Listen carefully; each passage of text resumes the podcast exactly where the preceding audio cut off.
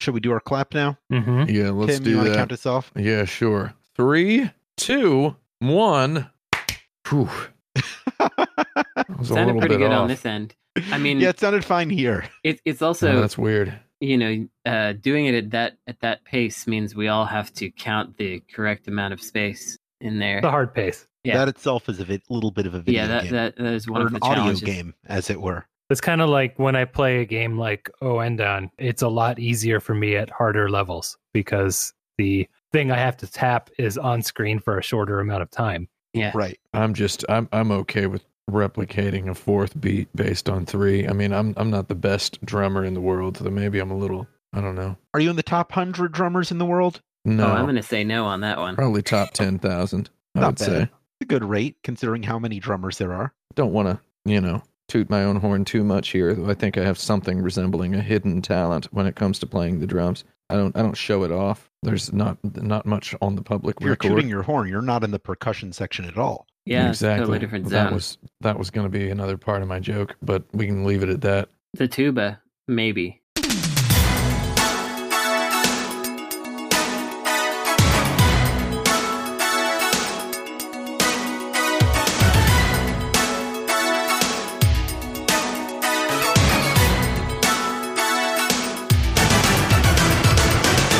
Episode 172 of The Insert Credit Show, a relentlessly paced video game talk show featuring a panel of experts with the solemn task of answering a series of 10 time limited questions over the course of an hour. I am your host and moderator, Alex Jaffe, and my favorite bird in a video game are the seagulls that you can control in The Legend of Zelda The Wind Waker by putting a pair on your head. Oh, excellent. Um, I'm Frank Cifaldi, and my favorite bird in a video game um, is in it's Big Bird from the educational Sesame Street games for the original NES because um, he's fully voice acted. Really? Um, he is. When you answer one of his very, very simple, you know, for little kids trivia questions like which letter is A, and you pick A. Is that go- trivia for a child? Yeah, it is. Yeah. Big Bird. I mean, Big Bird basically, yeah. goes. Uh, he goes. Wow, just like that. Like that. That's how he says it. is that and, a uh, genuine Caroll it's pretty good. I don't know what that means, Alex Jaffe. Uh, Caroll Spinney played Big Bird on Sesame Street. Mhm. oh, uh, yeah. I'm pretty sure it's it's it's the real deal. Um, and she they- probably they didn't mean to sound sarcastic when she said "wow," but she does. He. He. Oh, excuse a excuse lot of people don't mind to sound the way they do. You know what I mean? They don't. Yeah. They don't really. They don't try. They don't mean it. I'm I'm Tim Rogers, and my favorite bird in the video game is not uh, Kazooie from Banjo Kazooie. Just basically every other bird is fine by me. I know Brandon's going to say that birds in Ninja Gaiden that fly down at a 45 degree angle just as you jump off of a ledge. Though, you know what I would actually say right now today, based on recent events? I got to say I like those crows in Bloodborne. Does everybody know what I'm talking about? Those big chubby crows. Big, weird, oily, chubby kind of crows slurming around on the ground, dragging their wings. Too bloated to fly. And you just kind of whack them with your axe or your hammer, and they just scream and die. Those are, th- that is a, a heck of a piece of bird art in video games. Just off the top of my head. Th- That's my vote for today. I Thanks. actually forgot about those Ninja Gaiden birds. Uh, I'm Brandon Sheffield. and my my favorite bird, yeah, my, my actual favorite is probably the owls in Castlevania Order of Ecclesia, where because you can get them as familiars and they're your buddies, and you can get up to three. When you get one, it hangs out Oh. on your shoulder. When you get two, then one hangs out on each shoulder, and when you get three, one is on your head. And so if you're just standing there, you got three owls on yourself. It looks really cool. That's great. It is great, but also there's. I was thinking of this specific pigeon I saw in in Yakuza Three, I think, and the pigeons on the ground in that game. They're not like the pigeons of reality, where they will actually get out of your way sometimes. These ones will just stand there, and so I was I was in a cutscene, and there were people walking by, and they were just pushing this pigeon back and forth. It was just sliding around, uh, and I found it incredibly hilarious. And so I like that bird also, although it's not my absolute favorite. The Ninja Gaiden bird is real good, though, huh? Yeah, pretty good bird. It's a good practical joking bird. That's I didn't mention it because I just figured Brandon would. Yeah, I, I that's forget why I would I would have I would have brought it up. Uh, that was that would have been the one I chose. Well, you did wind up doing it in the end. Well, No, I, I stuck with the crows. Those crows are sick, dude. previously on Insert Credit, episode 10, September 2012, my neighbor Totilo. I asked, what can we, the viewers, expect from the upcoming Metal Gear Solid movie? oh yeah. Oh. That's Oh, good very question. good. Oh Yeah. yeah. Yes. I asked that nine years ago. okay. Um, We can expect it to star Oscar Isaac. I think that's that would my money be on that. He'd be Solid Snake. That's good money. That's all I got. I feel like one of us must have said this nine years ago, but um, I expect, nay, I demand uh, a really sculpted butt on Solid Snake that is the the the focal point of several shots in the movie. I'm gonna say they need to go full Batman and Robin and put a hole on it. Yeah. A hole on you his know- butt. Oh yeah, Yeah, like like yeah, like yeah, chaps or like just a No, no, I mean, I mean, like like the Batman and Robin nipples on the suit. They need to put a butthole a on butthole butt. on the butt. Yeah. Okay. Right. Yeah, I think they should do it. I think they should they should legit do it. So Why not? I guess one development since then is that um, since that time, both Tim and I are Twitter mutuals with the the current director of the film. Uh huh. Jordan Vogt-Roberts. Yeah, So I something. expect myself to be an extra in the film. Uh, let's just say I'm going to go ahead and um, this is exclusive to the insert credit show. Discussions are underway about me being an extra in the film. Discussions are underway. So what do you think your role will be? I I specifically requested that I want to be someone who gets killed by Solid Snake. And I have a lot of museum grade replica US military clothing that I could wear. If it's a scene set in Vietnam or whatever, I got that covered. If the film has a no kill run, uh, would you accept being tranked? Actually, that would be much more fun. Okay. because I would I would insist on real tranquilizers being used.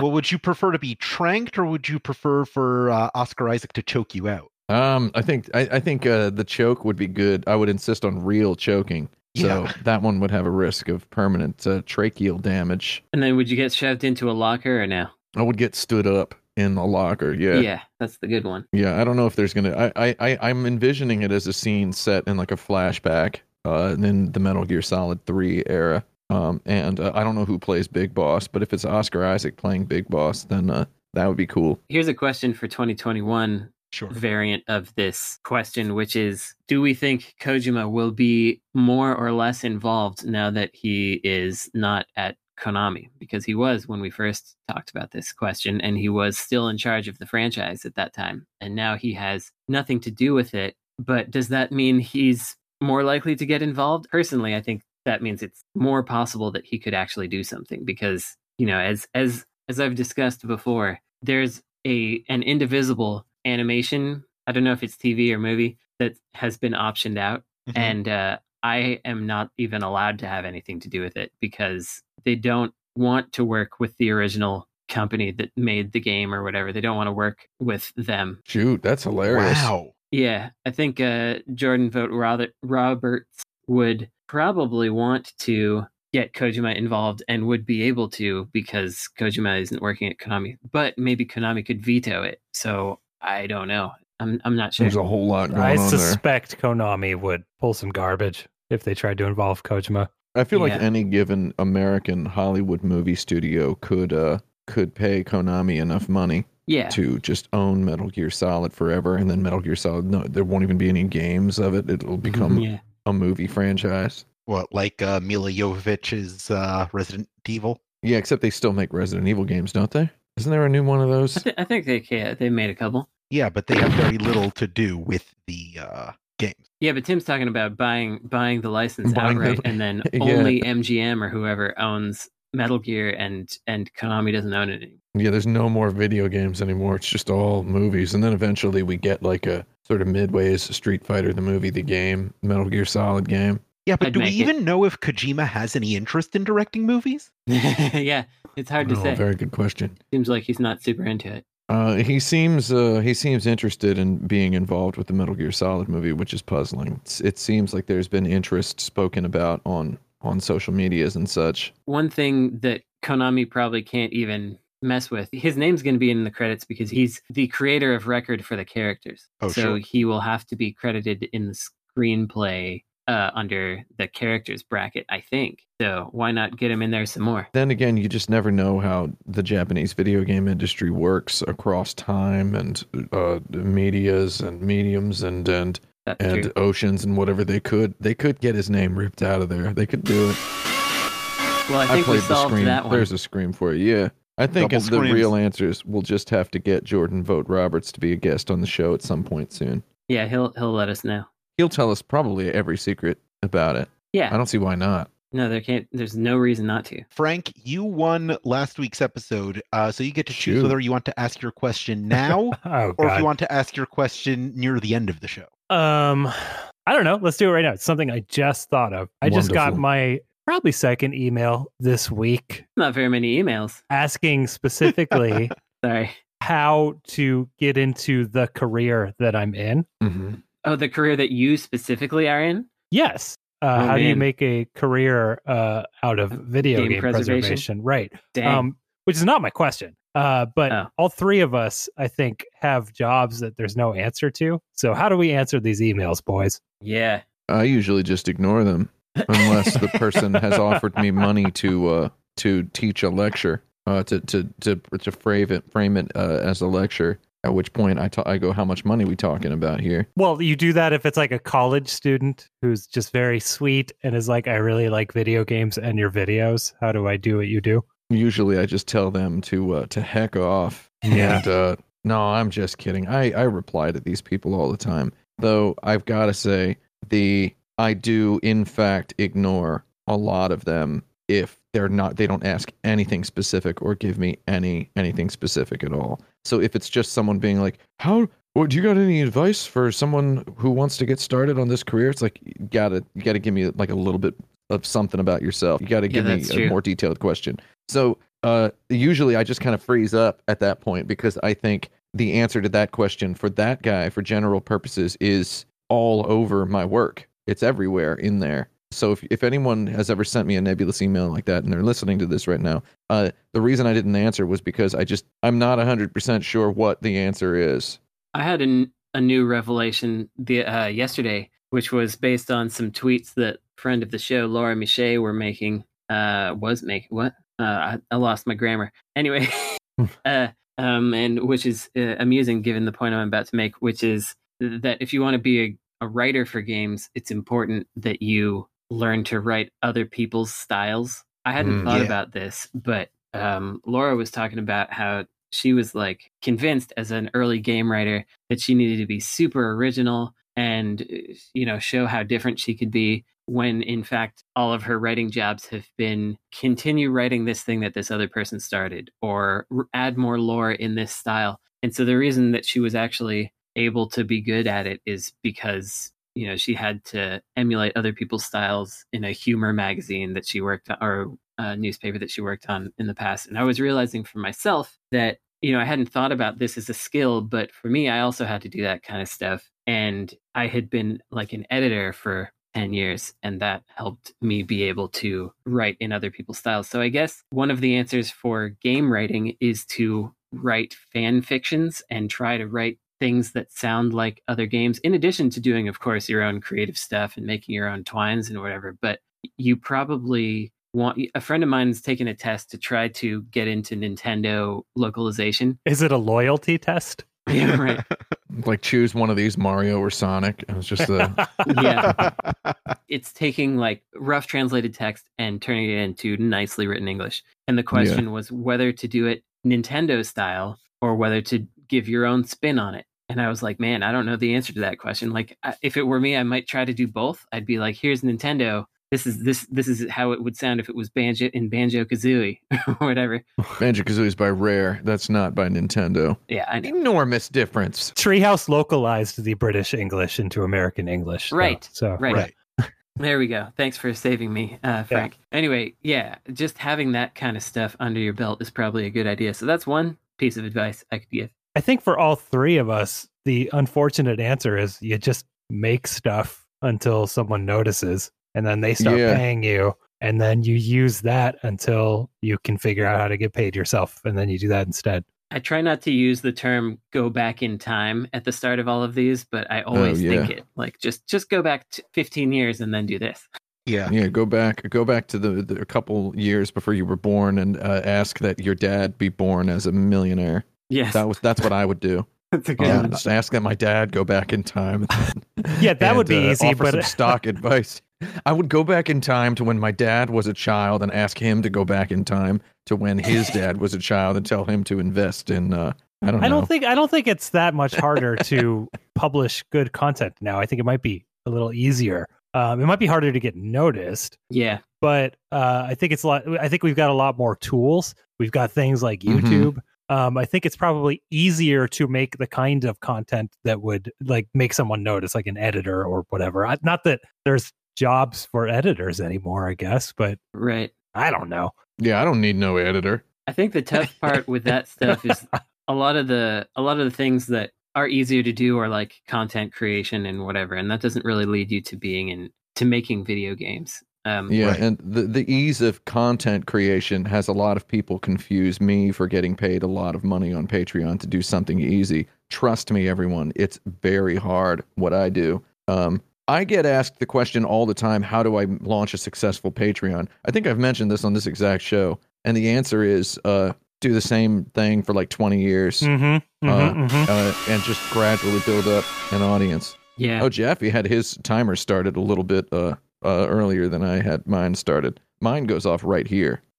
So we I've been got that's a start of the question versus an end of the question time. Double screen. yeah, yeah. I, I, I waited until you were completely done and uh, the first sentence of the answer was underway. Uh, had, Alex had- Trebek was a syllable in. Yeah, I was waiting for a syllable. This is good. This is where we're game designing our show as we uh, continue. You always always be learning. That's a, that's the answer to the question. Always be learning new stuff and tweak your design. You guys remember E3? It's back in streaming digital presentation form. oh yeah. That's, Oh, yeah. that's what it's been for me for a couple of years now. So I'm no different. Yeah, I'm gonna- is I'm- this just what E3 is now? I hope not. I'm gonna tell you what. I watched the god darn. I watched the. I've started the timer now. I've I watched the god darn Game Awards last year back in December. Me and Brandon watched it. yeah. That, that was there was no reason to watch that. I couldn't get through the whole thing. No. Who's gonna watch the E3 though? I'm gonna watch it. Why not? I mean, I read books. You know, I watch films. You know. Um, however, because of the coronavirus, I watched some stuff on the streaming services over the last 12 months. I pray I would never have watched in my life. I watched this Lupin show, this French show on Netflix, just People because it was French. is it good or is it just French? And that's It is. It is French. okay. Uh, Got it. It is. It is worse than CSI, and it is Nice. worse than BBC's Sherlock. But it is French, Yeah. and if you want four and a half hours of something French, it has some of the most boneheaded, uh, losery, uh, mystery plot stuff that I've ever seen. The the mystery stuff is oh my god, yeah. So I watched that, and I mean, I didn't just watch it; I drank it with a milkshake straw. I mean, I just I watched straight through it because what else am I gonna do? I played. I got every ending in Cyberpunk 2077 because uh, I just I'm stuck inside and I don't want to go out there. So if if this thing is still going to be going on in June, and uh, I mean, God help us, uh, it definitely is, isn't it? It's it's Oh, not yeah. going to Oh, be yeah. over. Yeah. Oh yeah. I mean, that's it's, it's, they're not going to solve it. There's not going to be a there's not going to be an over the counter cure available next to the boner pills at every 7-Eleven uh, in, like the next two weeks, right? There's like, and that's the only way people would take it. People talking about they don't want the vaccine. Oh, but they would they would take it if it was like next to the the no dose and the uh, the the wiener pills at the gas station. They would take it. You know, it's Corona Protect or whatever they would call it it. up with a Stroopwafel. It'd be like have Captain like a bootleg Captain America on it with like a shield, but instead of the American star, it would be like a coronavirus. It would be like Right. like you know like the the weird the the little virus diagram. Yeah. That's the only way that the coronavirus would end is if one of those pills came out from the Marvel Cinematic Universe, uh, and it had Mar- MCU branding on it, and it came out in, in the next week. So yeah, I'm gonna watch E3. I don't care. yeah, I'll watch Fire it. it up. That wasn't the question, though. The yeah. question was, is this what E3 is now? And I hope I not. mean, we're all going to watch E3, and we might even do like a Twitch special or something. I don't know. I don't. figure I don't think. I, I suspect that it's very possible that there is no E3 next year. Um, Yeah. I- here's- digital or otherwise, because they are currently charging their partners uh, six figures to be a part of their video stream. Um, Wow. and, That's uh, ridiculous. as far as I know, every ESA partner has a direct to consumer marketing arm that does video already. yeah. Yeah, So Mhm. I'm not really sure what they get from E3 if it's not in person. yeah. I E3 is going to be happening in the ether of the internet. I think they ethery. might lose a lot of people again, and they they've been losing companies, bleeding companies every every year. I noticed the Game Awards uh, this year. I'm going to go ahead and say I'm rooting for Geoff Keighley to uh, to crush E3. Wouldn't that be cool if he just crushed E3? If he destroyed it? If he uh, he said he was he wasn't going to be at last year's E3, like he parted ways with them or whatever. He's doing his own thing now. Um, I, I you know go ahead and let that guy just be the the human E3, Geoff Key three. You know. Um, but I, also I, don't, I don't care for either of them, to be honest. I like going to E3. Yeah, well- I guess I'm in the minority here, but I I like no, to I'm go saying there. Geoff Keighley will have an E3. He Oh, will, if he he will an have E3, an I'll in-person event. Sure. Yeah, so so here's here's my punchline though. Is I talked about all the trash I watched on Netflix. Just to recap for everyone who forgot some from four minutes ago. I talked about all this trash I watched on TV, and I'm going to tell you what: if there is an E3 in person in the year 2022, I will go, and I know many other people will too, and Me they too. will love that E3. It'll be the greatest experience in the world. You, I mean, I'm going to love it. I'm going to just be like, this rules being at E3, dude. Me and Steve Lynn were were talking about um he bought KentiaHall.com, right. the website, and we were talking about getting some of that. For those of you who don't know, back in the old days at E3, there was one of the halls called Kentia where just all the nonsense went, and it was like Mm-hmm. All the government presentations for like Taiwan and Thailand and Norway and Denmark, and then you had United Arab Emirates. Yes, and you had uh, people with like weird handhelds that they had made that maybe never came out. Uh, the GP32 and the Bingo were there. The GP Whiz was there. Bingo. Uh, bingo! And then you get your gamer chairs and VR headsets from 2006, and it was it was just like a free for all of nonsense. All the retailers were there, and that was a fun place to just. is There like, was like one Target employee just walking around in his uniform. Yeah. "Uh, Can I help anybody find anything? it was basically like uh like sifting through a flea market and sometimes you would find something interesting and most of it is just trash and that that experience was fantastic and i miss it so i hope e3 isn't dead forever or something will replace it I hope Key Three has uh they has uh, its own Kentia Hall. yeah Is what I'm hoping. Oh, Kentia Hall is just PAX now. Yeah. Yeah. I guess that's I guess so. true If we define a perfect game as one which exhausts every satisfactory application of its core concept, which games Ooh. fit that definition? Every satisfactory uh, uh the the Lost Vikings. Not a penny more than it needs to have put into any of its level designs. It's just uh they they do everything at least once and it's just nice and clean. Squeezes Good all the juice out of that fruit. i have a hard time thinking of what what is fully exhausting the core because I, my first thought was tetris but is it fully exhausted i don't know you No. can do other stuff with it probably No, plenty to do. A lot of that Tetris fruit is bad fruit, rotten fruit, forbidden fruit, such as like that Tetris 99 game. The game's dumb. You ever you ever try that? It's it's stupid. It's you're playing Tetris against 99 other people. Who cares? You can't even see their games. There's no nothing personal. you can see it. him but not no, very you well can see you can see them. It's just not uh it's not meaningful. It's not personal. It doesn't have any any intimacy to it. No, but It's I, just, I don't think it's a you bad want. idea. I I think it's a pretty uh, smart way to add a little zazz to the Tetris franchise for a while. So I think it's a pretty good way to uh, to scam uh, people into saying, "I remember Tetris." Oh, boing! I think that's what it's pretty good at. That's for oboing. Yeah. You know, you know what? You know what game is real good though? Tetris Two. That's a joke. It's not. I played Tetris Two recently. It's not very good. You ever play that one? Yeah, Zoop. You ever play Zoop? Is that a perfect game? in a way, that- it sure was on everything. It was on Jaguar CD. Yeah. Oh man, with that soundtrack. If we're considering the constraints of the media that it appears on, um, Super Mario Brothers is nearly perfect. I don't. They could not have squeezed anything else into that game. They Yeah. even squeezed to that minus world in there. The it's like Yeah. got like this glitch core thing going on. I think you could say the same of the original Pokemon that really stretched the limits of the hardware at the time. Pocket that's a Monster Trainer. Question, isn't it? Stretching the limits of the yeah, hardware. it's not really what something it else. is, but no, It's not no. the- yeah. and that's also not what I was saying. I was saying Right. that within the medium on the cartridge, Ah. couldn't have fit anything else on the cartridge. That is, if you compare that game to all the other games on that hardware, that is a remarkable game. It's meticulous. You want to say something about if I'm gonna I want to say Pokemon. Uh, Pokemon does a whole lot more than exhaust its core mechanics. It it it it duplicates and triplicates its own mechanics within one game, and uh, it's uh, it's never as interesting as uh, as as the core of uh, fight your buddies with a link cable could be. Yeah, I, I, I think Pokemon is a good example of the opposite of that Yeah. because every Pokemon game that I play makes me think, what if someone made a really good one of these? Like, what, what would that be like? That would be really cool. I'd probably love it if they made a good one. Yeah, something where like every minute of it was really crafted Yeah. to be a progression. Yeah, I agree with that. Um, I'm thinking,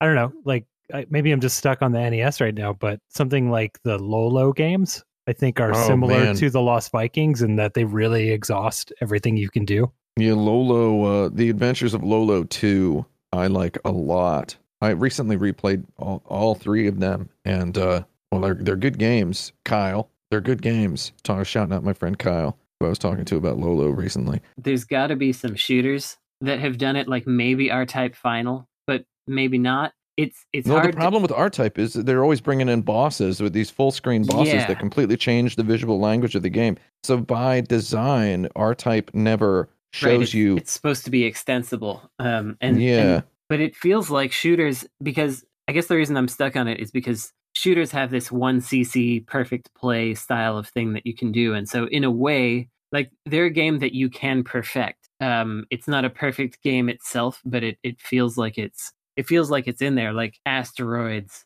might you know have exhausted all of its possibilities, but maybe not. I I sort of feel like nothing has simultaneously. Asteroids is I the feel like all the answers are going to be simple games, like Yes. like Mhm. Lost Vikings, like Lolo, like maybe in Asteroids. I don't know, like Super Mario Brothers, I think Yeah. we can all agree about Bubsy too, though. Bubsy Two. Perfect yeah, that's, game, yes. yeah, perfect game. Yeah, Yeah. Uh, Earthworm. Jim 3. Was there an Earthworm Jim 3D? 3D. Yeah, uh, on the like 64 PlayStation stuff like that. Yeah. really, Bubsy. really nailed it. All right. We've mentioned Bubsy, so I think it's time to go on to the next question. Oh, That's the that's the Bubsy rule. the old Bubsy buzzer. Uh, do you time- know that the Bubsy the Bubsy papers were donated to a museum? Have we Bubsy discussed this?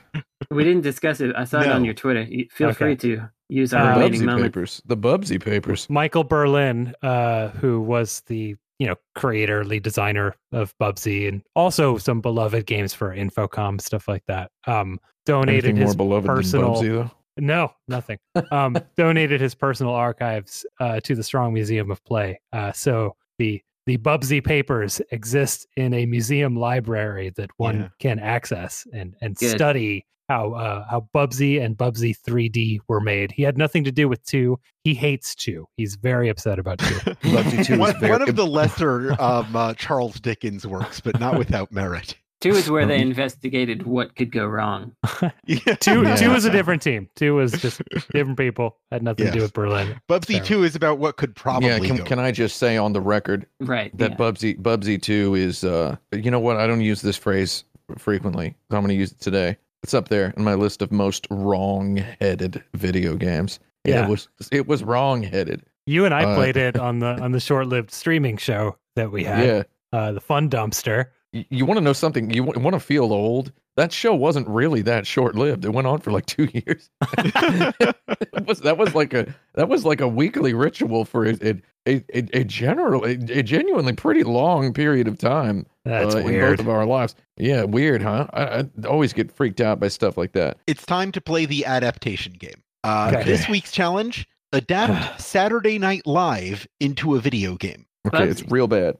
Yeah. Number one, I don't ever want to work on a video game unless it's a video game that that uh, has a timeless quality to it. I refuse to, for example, in the writing of the script of my game Truck Heck, uh, reference any modern memes, you know, or and whatnot. Nothing of the zeitgeist belongs in any game I would ever work on, which makes Saturday Night Live a particularly nefarious task. So Right. I would want this to be, to be a game that lives on forever. So Wait, you would why have would to. you? Because it's a Saturday Night Live game. Like it, it, I feel like this should be a game that is about the news and should be kind of disposable. Like you, no, no. Well, you check in on it. It's a free to play game. Check in on it every day. it pre- it procedurally generates new news. Did Yeah. you see that that Unreal MetaHumans thing they announced yesterday? Yeah. Did you see that? Okay, I'm talking a new MetaHuman president of the United States. Uh, just every week is generated with a name and a backstory, and uh, is played by a different celebrity, and it's either it's either Jeopardy or uh, something, and that's how the game begins. The, the game begins with the new metahuman U.S. president. It's Unreal Engine Five. We're using Unreal Engine Five for this, right? Mhm. Sure. Okay, that's my only. I, I just want to see. Uh, I just want to see a different U.S. president. Uh, I don't want All to right. see any existing U.S. president caricatures uh, or impersonations that have ever been done on the show. It has to be new ones. So the first part of every game is doing a sketch about the procedurally generated president. If, Yeah, if we're yeah, doing metahumans, we can just bring back Eddie Murphy and Dan Aykroyd and all these people, and we, we can just put them in there. Did you see uh, Eddie Murphy hosted Saturday Night Live last year or whatever? No. And he did. He brought back all his old characters and whatnot. Uh, How'd that go? I, I, I didn't, well, here's here's the joke. You ready for this? I didn't watch it, uh, but uh, I I saw people tweeting about it, and I was like, I was like, oh, that's nice. hmm That's my that's my feelings on Saturday Night Live. Put on that Gumby costume one last time. Sure, I don't know. I have a phone that I keep under my pillow that's just for my white noise app. And uh, every once in a while, it gets new, Apple News updates and I see them. And I'll like look at it on Sunday morning. I'll wake up and I'll just like look at my phone and there'll be like a so and so brings back character blank on last night's Saturday Night Live. And I'm like, what? Why is this coming from the New York Times? You know, Alec Baldwin killed it again. You know, I'm like, what? I guess you got to just get Alec Baldwin in the game is what I'm what I'm getting at here. I think I would do an adventure game that takes place in the studio as opposed Right. to you running Oh, yeah. the show. That You're sounds an intern. so it would- you're a- you're it an would- intern. It would be a murder mystery for a murder that happened behind the scenes, like maybe during a skit, right? Who killed And- Lorne Michaels? But like the the show still has to go on, but you have to solve the murder before they get out of the studio.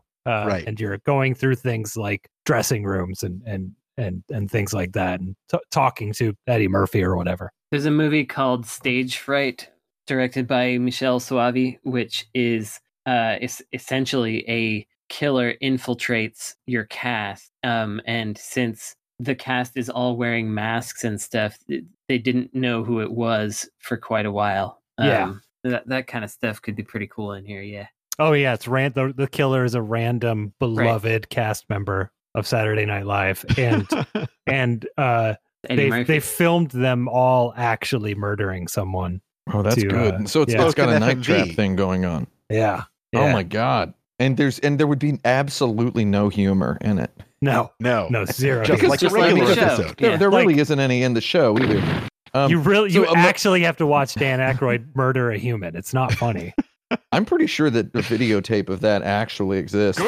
Have you seen that guy? Guy's wild. I like Dan Aykroyd. You ever seen Nothing But Trouble? I So basically, bought nothing but trouble. Yeah, I know we've we've we've talked about this before. Um, I was I, I just I was waiting for a moment to name drop the Ngaio Marsh uh, novel A Man Lay Dead, uh, and uh, we we sailed right past the murder mystery and the locking the doors in the theater thing. I would have sounded really smart to exactly like three vintage mystery fans from New Zealand. That's so what our show's for.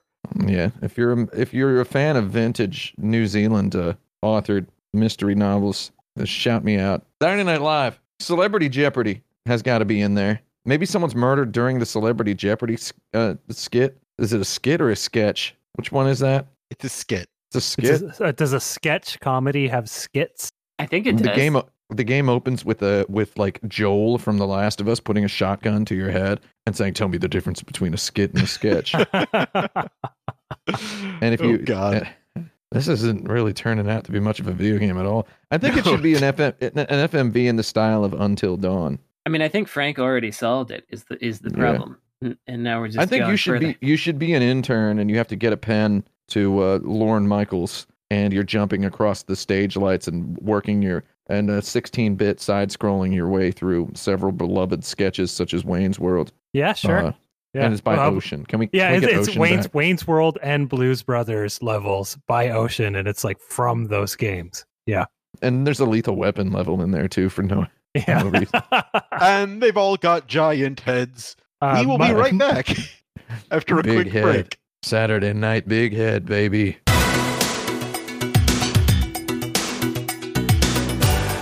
What I was tapping into was there it was a point and click adventure uh, for Plan 9 from Outer Space. Yeah. Uh, that does not take place during the movie. It's not the fictional movie. It's that um, you have to explore the sets of the movie because someone stole the film reels or something like that. Oh, that owns. Yeah. It's not plans one through eight from outer space. It's plan nine. As Jerry says in the Chinese restaurant Yeah. episode of Seinfeld. It's a real good episode of TV.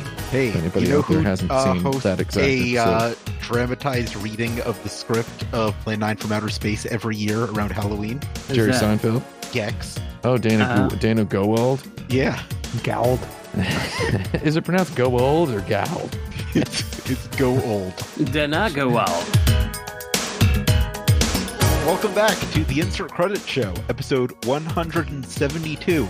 Uh, I'm Alex Jaffe. Joining me this week are Brandon Sheffield, Tim Rogers, and Frank Cifaldi. Hey, that's Hmm. us. Yeah. God, there's Weird. some sort of traffic commotion is occurring outside my window. Like I Uh, just heard like like 25 car horns honking at the same time. Well, we can't hear it. Well, it, I'm just saying it was alarming. I always expect to look out the window and see something horrifying happening down there, and, and usually no, just a couple of cars. Just Dan Aykroyd stabbing a guy. Well, all those alarms mean that it's time to go back into the dirt bag. Uh, every week, I pluck one question from our subscribers to patreon.com slash insert credit uh, to read on the show for our panel to consider. Uh, this week's question comes from Meghan Murphy, who asks, what game has the best post game? Do we do we call these people the old dirty bagsters? Is that what we call them? You can if you want to. Um, I don't want to. post-game. I like the last name Murphy. I've got to say, it's one of my Yeah. favorite last names. Murphy. Murphy. Good name.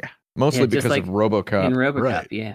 Drop it. Good luck. I I- I've talked about this game probably too many times on here, but one of my favorite post games is in that Rocket Slime game. I mean, um, Rocket Slime. Is that what it's called? What's it called? yeah, it is called Rocket Slime. Yeah, it's called Rocket Slime. You. Dragon Quest Heroes Rocket Slime. And I Oh, love interesting. It's game. gonna be a long, long because slide. at the end of it like you you can beat everything and then after you beat everything you you fix up the town help all the townspeople there's a bunch more stuff to collect every time Hmm. you you like um there are enemies and there are these little com- conveyor belts that you can throw them onto to to either get rid of them and not have to fight them uh, or to collect them and if you collect 30 of them then you get a gold statue of them in there and and and they live in your town and they're really happy and stuff there's just a lot of uh, cute nice little things that are tied into the general mechanics of the game that you can do uh, Interesting. i really like it it's good It almost sounds like Brandon Sheffield is describing what's good about the end games of every single game in the Dragon Quest series. i might be Uh, you might Yeah. be. Sounds like you might just like Dragon Quest, if you know what I mean. If only, if only there was one of them you you could play and enjoy on a modern console, huh? yeah That's Um, my I'm- pitch to everybody. I think Dragon Quest XI has a marvelous, marvelous post game end game in that it contains a huge chunk of story post credits. Uh, every Dragon Quest game has a bunch of story post credits, but also it just has a neat vibe. Townspeople all have different, uh, different uh, things to say. There's different little, uh, just little dialogues. Everything's just different. The Dra- Dragon Quest One had just the perfect, elegant encapsulation of a of an RPG post game where Yeah, I was gonna the I was gonna bring this up. Yeah. yeah, it's just you just walk, you enjoy a nice walk back from the Dragon Lord's castle all the way back around the uh, the the sort of counterclockwise spiral of a of a world continent, and all of the poisonous swamps have turned into flowers, and there are no more random enemies, and you can stop at every town on the way and just talk to everybody. I mean, it's just a very perfect molecular example of the the Dragon Quest post game, and it's just a very lovely experience. Yeah, I mean, I, I saw that when I was I didn't play it, but my a friend of mine beat it in front of me, Yeah, and it just seems like all of the good was post that Louis C.K. I'm sorry i'm very sorry started there. Bingo.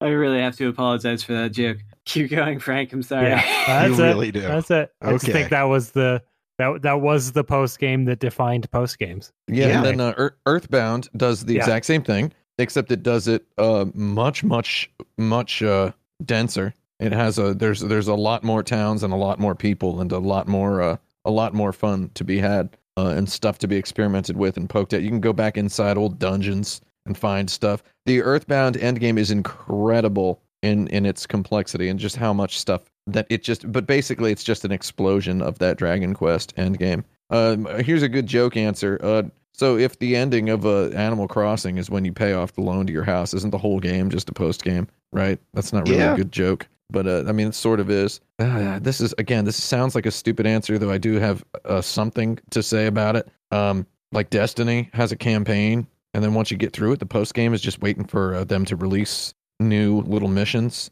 And there's mm-hmm. something brisk and enjoyable, or at least when I I played Destiny one pretty hardcore because it's it's just Dragon Quest with guns basically. And once I was done with all of the content, I felt accomplished. And then when Bungie announced they were releasing such and such new thing, I was like, "Ooh, neat! I can now I can top up my completion of Destiny with this 40 minute little new mission that I can do." And Yeah. that was fun.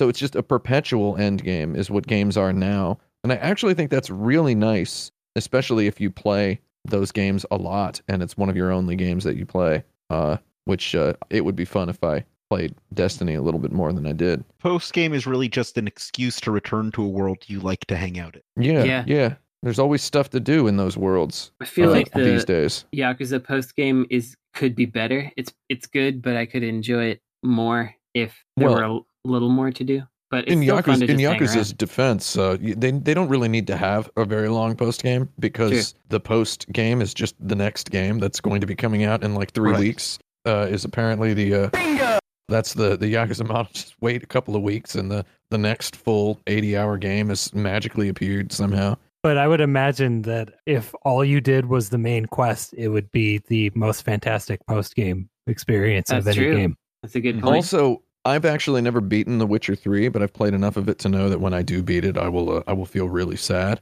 uh, because I think all of the little side quests and stuff are real fun. I got it running at 4K, 120 FPS over here. Okay, it's it's it's gorgeous. I'm Sounds like a told that the two the, the the final DLC for The Witcher Three is the high bar, the ultra high bar for DLC episodes, and I'm just told it is like an extremely good uh story content episode that that finishes uh the, I mean again I haven't beaten The Witcher 3 so I don't know. I'm just told that the story of The Witcher 3 ends satisfactorily and then these DLCs somehow don't mess it up. And that sounds very tantalizing to me. Well, the All right. DLCs can be played during the game. They're they're not. Yeah, they're not after. Or you have to play to a certain point before you can uh, actually get into them. But yeah, I would never do that though. I, I need to get through the whole game. What's the right amount of random chance to use in a video game? Oh, is this the gotcha mechanics question again? well, I'm I'm using none in our in our next game, and uh, oh, good luck with that, Jerry. that it, it it does cause a lot of significant problems, which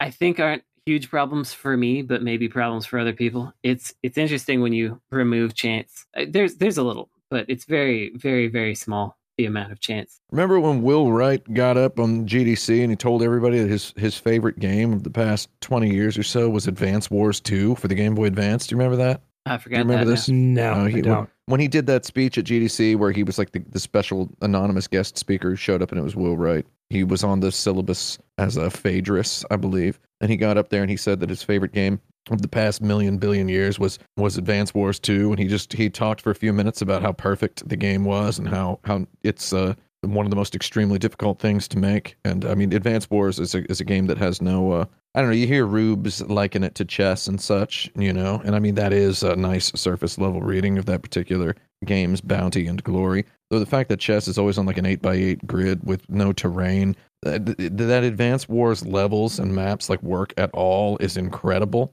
Uh, that the game does not completely fall apart. If you've ever made a custom Advance Wars level and, and played it two players, you've noticed that stalemate is the uh, the the current the like ending uh, state of each game about 95% of the time. It's really hard to actually like win against another person in a custom map. Yeah. those maps are brain bustingly difficult to make. So the question of uh, when does a what's the right amount of random chance? Very good question uh, though i do propose that zero is definitely not the right amount for most people I does that make sense? Yep. Um, Yes. Because I I cannot fathom. I think I'm pretty smart. You know, I had scientists X-ray my brain when I was eight years old. I I can't imagine what it would be like to have to make like a Fire Emblem level or a uh, or at least you know one of the the old Fire Emblem levels, or they've gotten a little looser, or an Advance Wars level. I mean, it's just uh, it's just ridiculous to allow for that much flexibility, yet with uh, absolutely no random chance. That's incredible. Random within a controlled range is is a good way to, to go because I, I don't like in uh, I don't know in XCOM for example when you've got a 85% chance of hitting Mhm. and it and it doesn't hit. Um, Yeah. and it like when it when it uses the actual accurate 85 15% there is you know there's it's a dice roll that Yeah. means you could you could miss twice in a row on an 85% chance and that it just Yeah. doesn't feel right and I don't like So it. So you're an advocate for a selection without replacement. Is that what you're saying? I'm definitely an advocate for faking the numbers is what I'm an advocate Yeah. for. Well, there is a, a similar era of GDC, a uh, keynote by Sid Meier, where he talks a lot about exactly how much random chance he would bake into the old Civilization games. Mm. And uh, I I don't want to misquote it. I would just recommend if anybody out there is very very interested in this this razor fine line between Will Wright and Sid Meier's opinions of the amount of random chance that should be in a video game, seek out. I mean, Will Wright and Sid Meier are definitely two of the best people to try to to to try and fail to learn something from uh, in the in the field of video game design. Two of the best people to put their names on a video game. Okay, they they earned their names on their video games, as far as I'm concerned. A hundred percent. Sid Meier, a hundred million billion percent earned the right to have his name on a game, and so did Will Wright. Whatever, even Spore, you know. And I know that's not even really the game that they they were making. Um, I would recommend watching any Sid Meier lectures. He did this keynote at at GDC. Uh, I would recommend watching any any GDC lectures he ever did because there's there's just a whole lot of stuff, and he is huge on randomness in games. And it's very sublime this very beautifully mathematically sublime amount of randomness. So i would say civilization 2 is about the one i would say go for. Mm. beautiful game jerry. Beautiful game. Randomness is really interesting to talk about for me because like i said we're we're doing a thing where there's very very little of it. And i realized after talking to my friend randy o'connor who's a game designer and artist i know randy. I needed to kind of reframe my thinking about what what this means because we don't we don't punish the player for making the wrong decision or for making what they think is the right decision but which turns out to be wrong because of randomness. What we need to do is celebrate and and elevate when they do things really well and efficiently because you can do even though the randomness is not there you can still do a better or worse job. You can do it more efficiently or less efficiently. Right. did you ever play uh uh vandal hearts brandon yes Van, yeah. Okay, so you know how Vandal Hearts uh, rewards you with uh, massive, disgusting, like cartoonishly horrible arterial blood sprays if Yes. you uh, if you manage to backstab an enemy with the instant kill in one hit. Yeah, that's a that's a neat example of uh, non-randomness uh, uh, really rewarding you for doing stuff like the virtuoso way. Mm-hmm. yeah it- Um, I, believe that's the end of our question, though, oh, It is. Jeffy. Uh, that's correct. I pressed the button for you. Is that is that the right sound? Uh, Is that that's a the right good sound. sound? I think it's Is it? about right. What are the greatest lengths to which you have ever gone to play a particular video game? I don't want to say too much though. I've been uh, I've been going through a bit of a thing re The Witcher Three over the past couple of months. Uh, oh uh, the lengths I'm going through to uh, to allow myself to play The Witcher Three. it's not that good i mean that's You think the, I've mentioned it, Brandon? I, I have do. not mentioned it. Uh, Okay. I've played a bunch of The Witcher Three. I've played a lot of it. There's a whole lot going on with why I'm not playing The Witcher Three, and uh, yeah, I mean I've played enough of that game to know that I like it. Uh, the end. Um, okay, I got It's one. not what the question was, but No. I got I know, I know. Well, I'm saying, I'm, I'm just saying, I'm just hinting at everybody. Stay tuned. I'm going through something to play The Witcher Three. There was a version of SimCity for the 8-bit Nintendo that Mhm. uh, you could you could argue I wanted to play, but really I wanted to preserve. I wanted people to have. Um, Mhm. That was discovered um, because a former Nintendo employee brought it into a shop. Uh, they announced that they would be attending a a convention um, in order to start uh, entertaining offers on this game. Um, and I set up an entire museum display uh, at this show at Portland Retro Gaming Expo um, of unreleased NES games with like three different playable stations and like a locked case full of ephemera and binders with printed materials and things like that as a honeypot trap for the person that I assumed was the owner of this cartridge, and and uh, and and I set this up at the show uh, three months of work easily uh, in order to um, make him like me. And the idea of preserving his game as opposed to selling it to the highest bidder uh, in order that we might uh, uh, acquire that game, um, and and then spent uh, uh, three days at the show um, in intense negotiations with this person and its owner, while someone who had flown in from another country was also uh, haggling with these two um, in an attempt to uh, purchase the game for a five figure sum and then bring it back home and never share it. Um, I did all of that and acquired the game and played that because that's how bad I wanted it. That's exactly what I'm talking about. That's some great lengths. I could probably beat that. Okay. all right. What do you got? What do you got?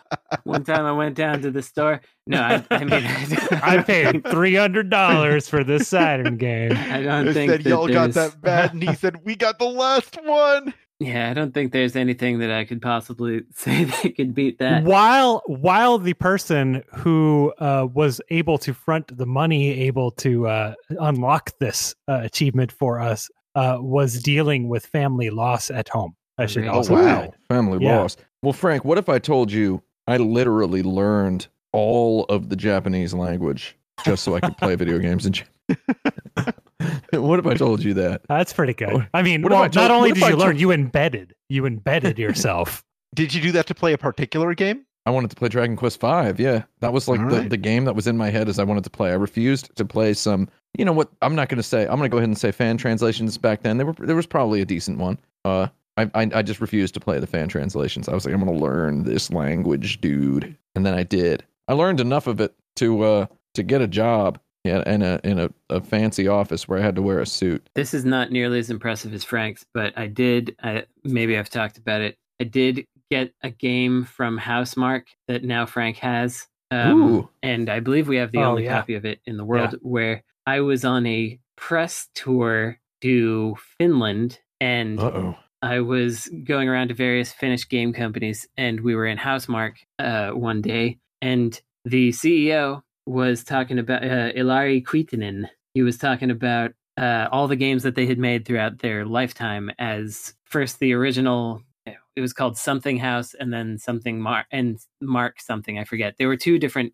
like It was originally called. Dog House, D O G G House, and they got sued by Snoop Dogg. this sued by Snoop. Yeah, they had to change that. So, um, but all was mentioning all their games, and then came upon this one game, which I think was called the Tracker or something like that, or the Trader, and it was a PS2 game that looked really impressive for the time, but uh, was unreleased. And Hmm. so I was like, "Do you still have that somehow?" And he's like, "It might be on our servers. I'm not sure if it still builds though." And so I was like, "Well, c- could you maybe check?" And he, he he asked how long I was here, and I was like, "Well, three more days." And he's like, "Okay, come back in three days on the day that you're leaving, and I'll see if we've got it." And uh, turned out they were able to just burn it to a disk, and uh, and it ran. And so now Does it rule? it's pretty interesting. Like the the reason it didn't come out is because it was 2005. Sounds like it doesn't rule. Uh, no I- well, it's, it, it's a demo, it's, so it's it, Oh, of it course, can't exactly fully rule, but it was Demos pretty can good. rule. You ever play John Woo's Stranglehold? That demo rules. Yeah, Game, not so much. Demo rules. This is a question I would like to hear more about from our listeners on forums.insertcredit.com. So Yeah, get it in there. there this week, and I'd like to hear the lengths that you've gone to play a particular video game. Our next question: Uh-oh. What are the best bombs in video games? Oh, bu- bu- bu- boom. in Saturn Bomberman fight, when you get a really big bomb, it's this huge dithered polygonal multi multi stages of dithering, multi stages of polygon shape, We call that dithligonal where I'm from. m- multi heckahedron shape of a bomb, and I love how that looks. That's one of my A favorite. dithligonal heckahedron? Heck yeah, yeah. that's what you call it. Yeah, that's good. That's one of my favorite bombs in video games. Well, it's it's really the explosion of the bomb. Oh wait, I have another one, which is all of two. the Yeah. hidden bombs in Suzuki Bakuhatsu are pretty fun. Uh, I especially like the one in a soda can. Bakuhatsu. Y- Mhm. It, you know this game? It's the one yeah, I know, where yeah, I know that game. Suzuki Yeah. Bakuhatsu. Yeah. You gotta. It's an Enix game on PlayStation One where you have to defuse bombs that a mad bomber has hidden in everyday objects. I'm not like, going to lie. I recently downloaded from the Internet Archive every single Enix game for the PlayStation One, uh, just like five days ago. So Nice. Ooh. You can get you some Suzuki I actually I encounter I encountered that one while doing that. It's yeah, fun. Maybe I'll check it out. Fun bombs in there. So my favorite bomb in video games is uh, Mighty Number Nine. Yay! Oh, bingo. Um, so I'm going to say, in all seriousness, you know what the best bomb is in video games? yeah. Is when you jump into the air and press the attack button just in time to grab and throw one of those stupid skull face bombs from Gunstar Heroes, and you Yeah. encounter that nice freeze frame, Oh yeah, and that's you've nice. you've just Englished it with the D-pad, and it whips in a wild direction and slams into a guy with like a propeller jetpack and blows up with that beautiful sound. Yeah, I love throwing That's the things. best bomb in video games. Though also, I'm gonna go ahead and give my number two to uh, the. I'm gonna pick a normie answer here. Uh, the remote mines in GoldenEye are fantastic bombs, Mm. and it was one of the funniest things in the world to set one of those on the wall, and then uh, people called it screen cheating. Look, looking at somebody's split in the screen. No, that's just. I think that's how the game is meant to be played. You Yeah. look at where the person is, and you see them walking by, and you blow it up, and it is instantly ridiculously rewarding. I like Boom. the uh, I like the restraint of the bomb in Breath of the Wild. I don't really like that game all that much, but I kind of like there being a bomb that's pretty useful, but not you know highly explosive and not instantly destructive of everything around it. I like it just sort of being an okay weapon that you can use infinitely. Yeah, that's pretty good. I also like how you can. uh I mean, if you watch those people doing their weird "look what I figured out I Sure. could do" things, it's it's fun watching the extended possibilities. Talk about a uh, a game where its core is not perfect. Uh, okay, can perfectly I just say for a second? It's called video content creation. It's not called weird look what I can do things. Okay. I mean, it's, it's, Nice. it's a specific. It's a specific uh, It's I speed know, variant of that. stuff. I Yeah. know, I know. I'm just making what I thought was a good joke. as punctuated by the shotguns. It's got to have the shotgun sound. We're doing yeah, some those those weird little videos creation. where people set up the bomb and they freeze time and they get their guy like right in a specific area and they like Yeah. surfboard Yeah. up over a mountain or whatever. Yeah, I've seen a couple of those. talk about a game that doesn't have a good end game. That one sure does not, because people have had to go to such length as I will freeze this bomb in this place and do this thing to do this trick because they wanted to play more Zelda and they Right. weren't allowed to because there wasn't any left. I know the feeling back with the old Link to the Past. You you wa- you don't want to even know what we had to do with Link to the Past in you order you to You had enjoy. no physics on that one. Yeah, we had to just like see if you could. Oh, see if I could just do a run for like and kill like six guys. We had to really stretch Link to the Past in order to have fun after beating it. I remember having Link's Awakening and digging up every single square on the map. Whoa. That's horrible. Yeah, it Yeah, was. it uh, doesn't sound was very fun at all. It was horrible. no, no, it's uh basically the most fun thing to do with the Zeldas back then was to just start it over and play through it again. Yeah. It's Yeah. always a good time to do that. You know what's a surpri- surprising to me is there aren't very many good bombs in like scrolling shooting games or even in you know like ace combat type things none of those bombs feel very fun to use or satisfying to me they always feel like they're Like in the fulfilling Xevious bomb. Yeah they're feel they're Yeah. fulfilling an obligation of there being two types of enemy to defeat or two planes on which i have to interact. They never feel like i'm doing something really fun. Although maybe the the big bomb in in Raiden feels okay you know like because it creates a big crater and you feel like you really did something Yeah, it's uh Mhm. everybody wants that terrain deformation. yeah They want that destructive environments. It's all about the destructive I want that Hulk ultimate destruction. I basically like any bomb that you can kick as well. Uh, the Saturn, I, I think, uh, you know, in, in Bomberman, you can kick some bombs. Uh, yeah starting in bomberman 93 or 94 you can kick bombs pretty good Yeah, yeah, kicking them's pretty good. I just always thought it would be cool to have a game where you could just like really field goal kick, really punt a bomb, you know, and it would like hit a guy in the chest and he would blow up. I think that would be pretty cool. Like a, a bomb that's like a football There's got to be a two dollar Steam game called Kick Bomb, right? yeah kick bomb.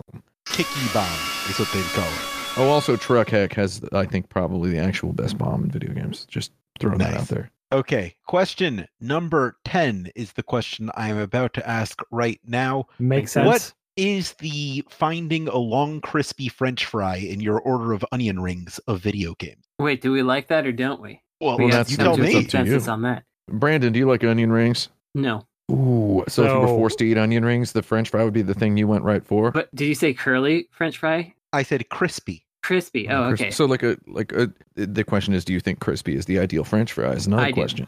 Okay, So for me, interesting. finding finding a crispy, long crispy French fry in uh in the onion rings, that for me is good. okay, How about for you two? I mean, uh, I enjoy both of these things, and I and what I enjoy more than onion rings or crispy French fries is variety in my meal. Yeah, sure. Yes. So Excellent. I'm I'm having a good time if I find a French fry. Good. I and Tim? specifically went to the Guy Fieri restaurant in Las Vegas, and one of the items was uh back before you know they they burned it down or whatever happened.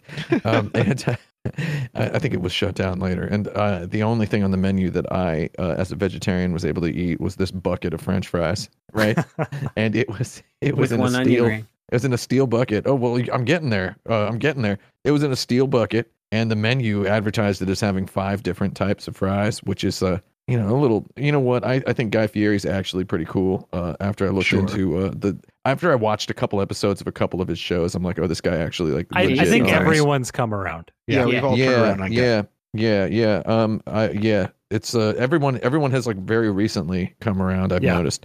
It's like people are just proudly talking about how much Guy Fieri's a nice. He's a nice man, which is what my mom was saying all along. so my mom is cooler than most people on Twitter. Uh, So yeah, I got this big bucket, this big steel bucket with like five different types of French fries, and they were all so bad.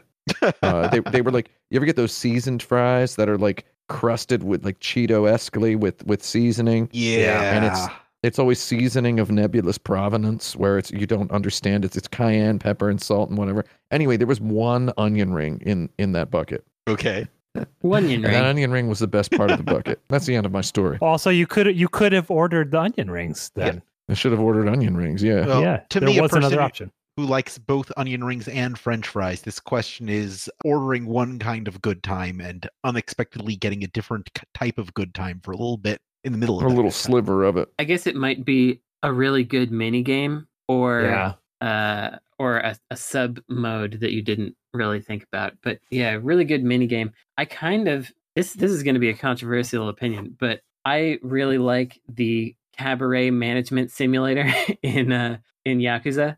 Okay. yeah yeah those are cool And to me, well structured that's that's one because I I don't know I I do kind of like management sims. I I find them engaging in a and and since this one has a finite beginning, middle, and end, I don't have to be like what wait what am I doing? Why am I wasting my time on this? Like I would with a free to play version of that because it, at a certain point it's over and there's no point me, in me doing it. And uh, so I like that. That's one, but it's not the best example. I wouldn't say. I think uh, in the in the middle of Tokimeki Memorial, there's a very slim chance that you might uh, you might somehow find yourself playing uh, TwinBee Yeah, Pop and TwinBee, and it's it's not just Pop and TwinBee. It is an exclusive level that is a, an exclusively designed like score attack bonus yeah. mode. It's a caravan mode, as as Yeah. they say in those PC Engine parlance.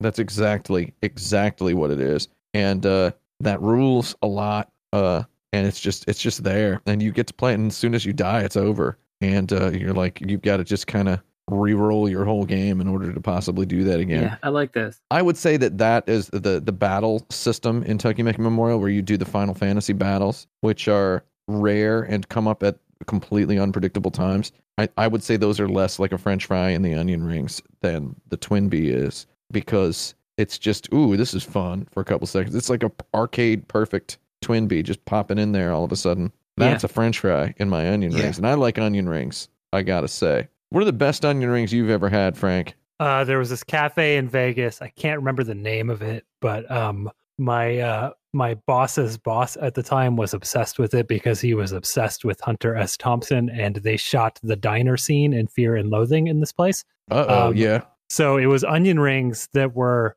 uh, obscenely thick. They were almost like a like a like a a, a cake batter almost Thick with Oh, batter yeah. or with onion. with batter. Okay. Um, so it was, you know, kind of soft and almost donut like in texture, but Huh. savory with the onion inside. That was the best onion ring. I've it ever almost had. sounds like a hush puppy in a way. Um, but it doesn't have the puppy. the uh, seasoning of a hush puppy though. It tastes like onion ring. I, like I would propose calling it a ring. calling it a fun puppy. Is what Fun you would call an Sure. onion hush puppy hybrid. Would be a fun puppy. Somebody out there, you can make that. I don't. I don't even want the royalties. okay, I think let's go on to our lightning round. Okay, I actually think that was a good question. That was a good one, and uh, Yeah, I, we I might bring tried to stall back. for time by thinking about. I have strong opinions about those kind of fried foods. I can't eat onion rings like I used to could Well, anymore uh, these days. Though I, I do like thinking about them. I have been keeping score throughout the show. Right now, Frank is in the lead, but that can all No. change. Actually, Frank should not be in the lead because he talked about SimCity on SN on on NES and did not talk about how good Raid on Bungling Bay is. So yeah, that wasn't the topic, though. it doesn't matter. He should have mentioned Raid on Bungling right. Bay. So, uh, SimCity on NES was pretty good. Not as good as Raid on Bungling Bay. Well, inspired by one of our most popular games, Pokedexperts, we're going to play a game this week that I'm calling Playing Flavorites. I'm Uh-oh. going to show you a series of items or characters, and you have Yeah. to come up with a line of flavor text for each one of their entries in the in-game encyclopedia. Oh, Uh, Do we know week, what kind of game we're talking about? uh, I'm about to tell you. Oh, uh, that's good because news. this week we are doing Mega Man Robot Masters. Oh, McGammon. oh, Craigums. Your first robot master is Iceman. Get my- What are we What are we doing with this? You're giving Where- us a line of flavor text for their in-game encyclopedia entry. Ah, so like like Magic the Wow. Gathering style flavor text. Iceman. Thanks. He's not a nice man. Hmm. Okay. Not exactly a flavor textual, in my opinion. You know, I translated a ton of flavor text, not myself, but paid someone to translate a ton of flavor text for all these guys in a product I did. Can I can I download that fast enough to uh, just What, read what it were they like? What was the? Because I don't remember there being flavor text with so these there's so for the first six games, um, it was a feature we took from the PlayStation ports, and it was like a database of all the enemies in all the Ah. games, and they tended to be they tended to try to be backstories uh, involving what their intended function was before That's they went bad. I yeah. see. Oh yeah. So um, my my text for this guy would be: One day, Doctor Wily's refrigerator stopped working. There you go. Yeah. That's Escaped from Grandma's icebox, and now he's on the loose. Your next guy is Chill Man. Wait, who's this guy? Chill, man. Uh, my sweet Nora, That's right. Oh yeah. nice. Oh, very good. to never again walk with a warm hand in my home. Oh, very Oh god. Yes, I would kill for that. In the in the later films, cold as ice, freeze, Yes. Uh, Batman and etc. Robin. ice to see you. Did you Uh, know Gotta put a ice to butthole see on you that is not in that snake. movie? It's Yeah, I know. it. That's from uh, the It's from The Simpsons. Simpsons. God damn it. Uh, your next is Cold Man. Cold man. There's no cure for him. he's he, he's not as common as you'd think. The only cure for him is a blaster. Oh, I don't know. Who cares? I, cares? am good with that. Yeah. Yeah, Or sure. or sub it with whatever the he's actually weak to. Yeah. Mega Buster. Tundra Man. Tundra Man. This one's Wow. for the furries. Oh wait, he can skate. There's He's nothing furry about this. Uh, I don't know. It's all metal. Yeah, I don't this is. Uh, I no think, animal uh, one, ears. He's got I a think one tail. should be. You should be a put in podcast jail for uh, for that. That's not a I tail. think the uh, robot equivalent of furries should be Clanky. The head. Oh, Clankies. Yeah, it's for Clanky. the mannequin equivalent of for furries should be clunkies because Sure. metal wood makes a kind of clunking sound. Uh, Okay. the, the mallet equivalent of furries should be cl- uh, uh, Clonkies. clonkies. Yeah, So I guess this go. one would be like once uh, designed to replace Olympic class skaters or something like that. Not very exciting, but No. that's probably what it was for. uh, designed to win uh, the The gold m- medal. medals that have not been uh, invented yet. Freeze I noticed- Man. Figure I've certainly noticed a trend here, Jaffe, which is that in addition to this topic already being difficult, you are get, making it more difficult by. Uh, freeze, man. oh, you picked up on that. yeah, I did pick up on it. Freeze, Well, was uh, was created as an employee at uh, Dr. Wily's uh, frozen pea factory originally. Yeah. Dr. Sure. Wowy. Dr. Wowy. With Dr. Wowy. Yeah. Wow. Dr. Wowy's meat I'm packing sorry, I plant. mispronounced. I do that all the time. Dr. Uh, Wowy. Dr. Dr. Wowy. Dr. Wowy's Pea Factory. I like Dr. All right. Wily. Uh, Frost Man. Frostman. He's in Mega Man 8, which is the best Mega Man. Uh, That's Mega the Man. flavor text. oh man, I like how the ring around the bottom of his face looks kind of like teeth. Yep. Oh yeah, he's just got circle teeth. Yeah, just Yeah, So he's he's, like a ring of he's, he's teeth. a, he's a big robot igloo gorilla. hmm I like it. And, And he's got a, a, a gauge on He's him mittens. that shows he's all the way cold. And his hands are mittens. They're mittens. Yeah. I love how in these Japanese games they're like, okay, this guy is cold, so we've got to give him like mittens and earmuffs because because he he's cold. It's like simultaneously he embodies and needs to be protected from the things that he Right. He also seems to have rocket blasters on the top of his feet Yeah, that rules. Yeah. to keep Those are him cool. grounded. I don't know. Yeah. Just Oh, to so yeah, so the shoot flavor into the text ground. is that his shoes contain cold holes. They're to hold the, hold the coldness in to the soles. All right. Our, okay, Oh. our last one. So make this good. Good luck. Blizzard Man. Blizzard Man, uh, uh, unfortunately rejected uh, from Overwatch 2. there you go, because he's an Overwatch character. Right. All right. Oh, I get it.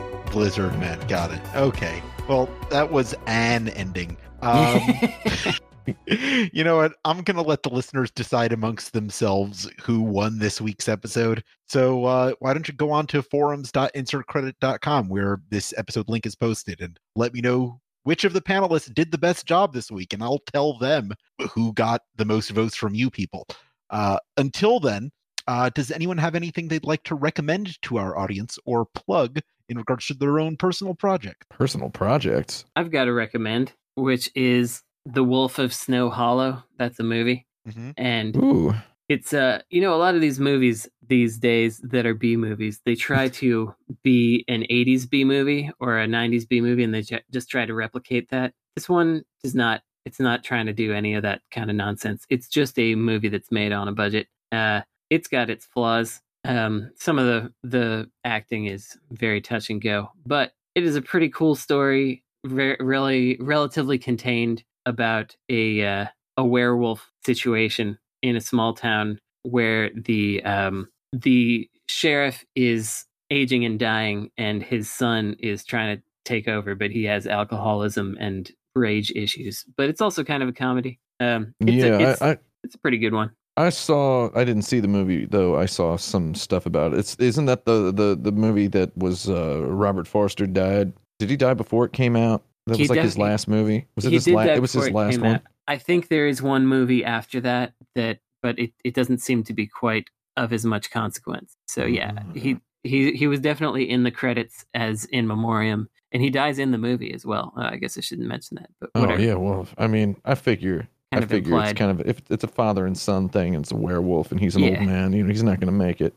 Right, Robert Forster has a good accent. That's true. That's all I have to say. He just he has a good, you know, when you want to talk about American people with a distinctive uh, non-standard accent, that guy's got a good one. Like Michigan, Detroit, it's kind of a Michigan accent. It's a I- decent accent, Jerry. you you can forget that that guy was a young person because he he was an old dude in so many movies, but he he was a pretty good young dude also in movies. Yeah, some of those dudes were. uh You look at those old dudes, and you just never really got to see what they looked like when they were younger. And then when you see them, it's like, oh, they were cool. That guy was cool. Yeah, I once Yep. tried to find out what Willie Nelson looked like when he was younger, and uh he looked pretty much like Willie. So Yeah. he didn't really look too different. he just I came mean, out he of looked- the womb like that. Yeah, he clearly was younger, though. Uh, he didn't. He, his style never changes. So good old Willie, Yeah, he never got the Big Willie style. man. That Willie Nelson song in uh, Red Dead Redemption Two is one of the best uh, song moments in a game. Just throwing that out there. We never Yeah. talked about that before. I don't think there's a Willie Nelson song that comes up in Red Dead Redemption Two, and it's real good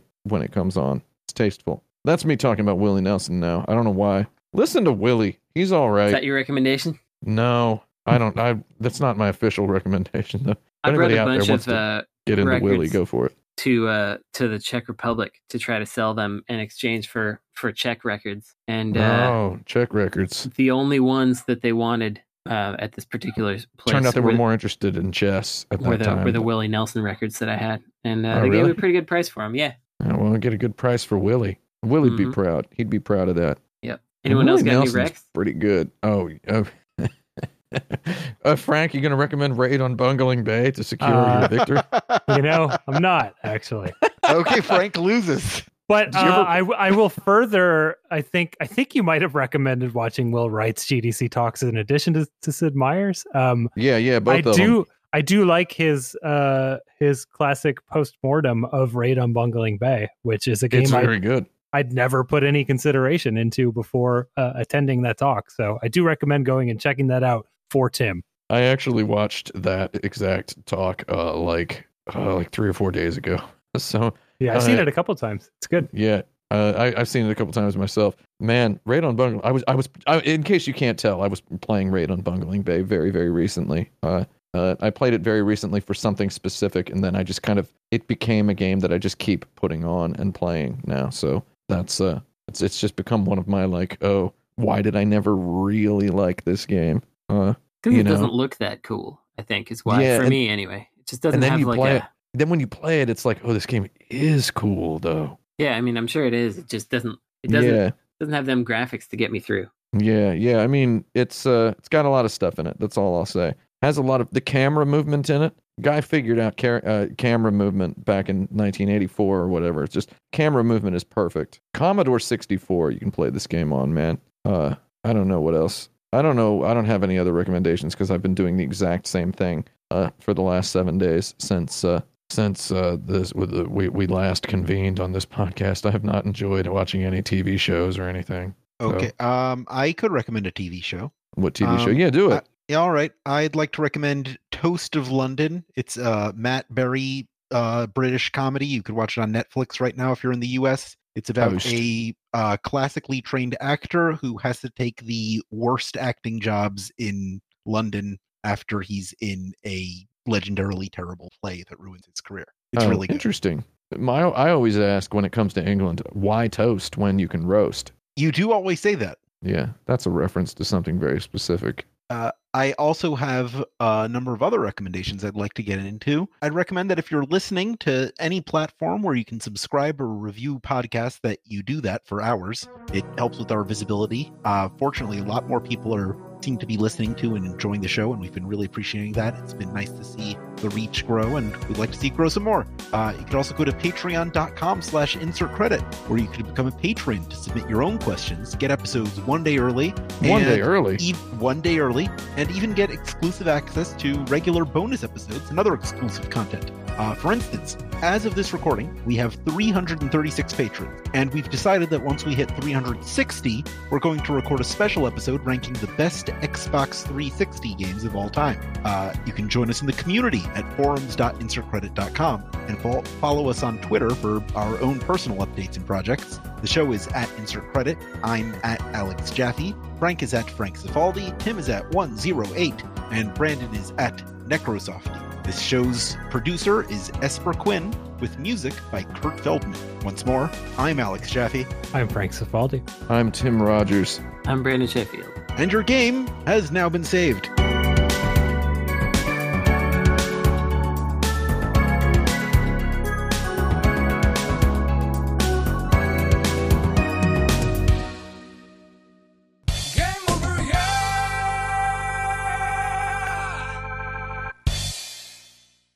And this is podcasting. Thank God that's over. And now you're playing with podcasts.